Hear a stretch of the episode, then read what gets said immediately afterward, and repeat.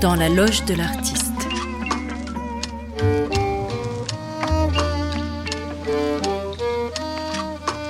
Une émission proposée par Sarah Roubateau.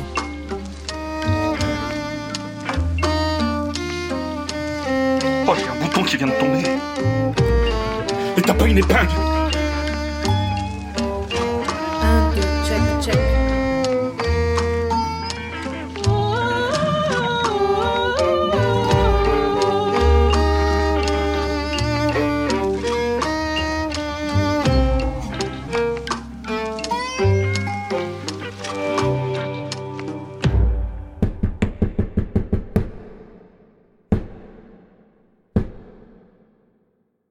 La faute au piano de gare. Descente de train, comme toujours vertigineuse.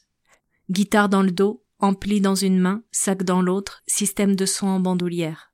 La correspondance n'est indiquée qu'à la dernière minute. Il va falloir remonter vers le hall. J'ai plus de quarante minutes devant moi, je suis large. Je sais que dans le hall, il y a un piano de gare. Je me demande qui y sera. Le piano est tout seul. Je ne peux pas le laisser comme ça. Je m'y assois, la guitare dans le dos. Je joue ce qui me passe par les doigts. La sourdine du piano est bloquée, impossible de faire des nuances. Mais ici, ce qui compte, ce n'est pas ce qu'on joue, ni comment on le joue. C'est ce qu'on provoque. Un piano de gare n'est ni un instrument de concert ni de répétition. C'est un appel au dialogue, une bouteille de quelques notes qu'on jette à la mer, au milieu de la foule, des gens pressés, des individus isolés, s'ignorant, se marchant sur les pieds, évitant leur regard, se bousculant pour être les premiers. Elle s'est accoudée au piano et claque du doigt la mesure. Je n'ai aucun souvenir de son apparence. Je ne la reconnaîtrai pas si je la croisais à nouveau.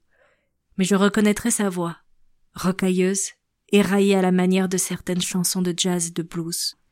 Elle se met à chanter, sans présentation, sans autorisation, sans parole. Et c'est très bien ainsi. Je m'excuse auprès d'elle de ne rien connaître du jazz. Elle s'en fiche. Elle sait qu'un vrai musicien n'a pas besoin de complexité pour s'amuser.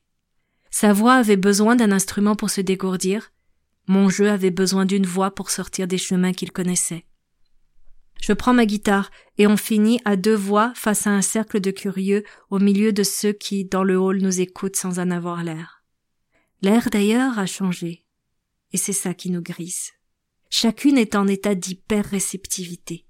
On essaye d'évaluer où en est l'autre en utilisant cette espèce de sixième sens qui nous permet de savoir, avant même d'entendre le son sortir de l'autre, à quoi il va ressembler. On ne se connaît pas, donc on redouble d'attention. À chaque son qu'on produit, chaque respiration que l'on prend. On guette. On est prêt à le retenir, le ralentir, l'atténuer ou au contraire le lâcher. Bien peu d'art exige un tel niveau d'attention simultanément à l'autre et à soi que la musique.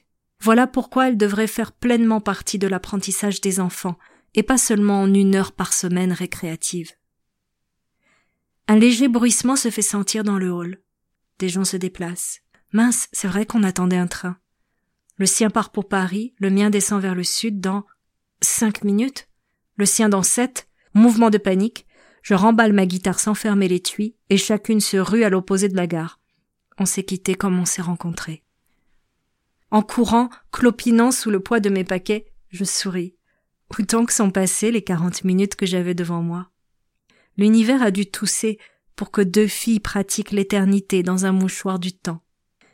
Ou bien c'était tout simplement la faute du piano de gare. Cette émission est réalisée de manière indépendante. Pour que je puisse continuer, vous pouvez faire un don sur Tipeee à l'adresse tipeee.com slash Sarah Roubateau. Le générique a été composé par David Simard. Merci beaucoup.